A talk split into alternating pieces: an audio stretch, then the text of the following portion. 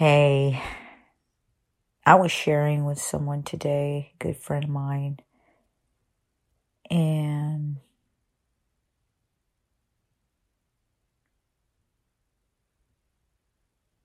what there is to share is from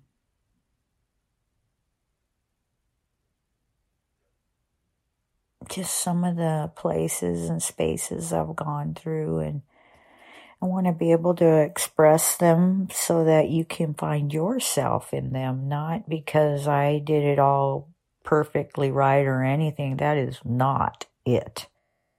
It's just an opportunity for you to just find some truth in there for yourself that resonates in you and you can take it and run. You can use it if you like. You don't have to if you don't want to. You take what works and leave the rest, is what we said.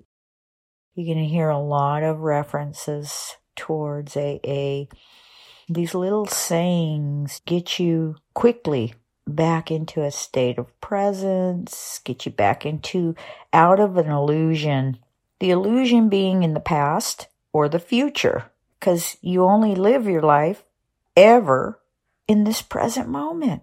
That's all we ever have. Some of you might be asking, why am I even doing this based on what you've learned so far about my wife's passing and why would anybody want to share like this? It was the ability to be able to do that freely that allowed for growth and we were always taught that uh, for us as alcoholics, that it is very important to get out of our head. Hello. and the way we would do that was an action. And that action was to go out and be of service. And based on that, at age 20, very young age, I began developing being of service. And that's part of who I am today. And it's all out of my participation in AA and also some other programs I've participated in Landmark and Psi and Omega. And I've done a lot of different things. I felt called to do that. My identity did that. And I'm okay with that. It's okay because I love every aspect of who I am today.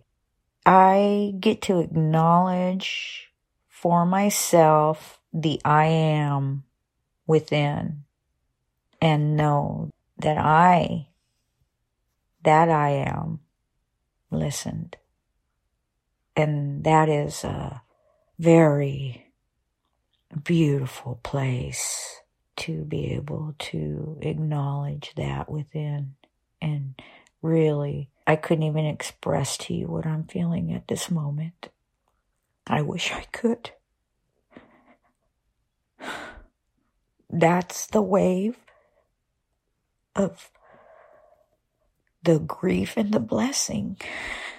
It's like this grief is the portal allowing me even more surrender and uh, and I I accept it. I'm walking through, and there's grace. You know, we have lots of pain. All of us do, and infinite love is there, holding your hand, walking you through with grace. Really, really. And that's the blessing and it's so beautiful. I love you and I wish you the very best. You keep practicing the teachings. Okay? The only thing that would stop that from happening are the thoughts in your mind. So, don't let them stop you. Have a wonderful day many blessings.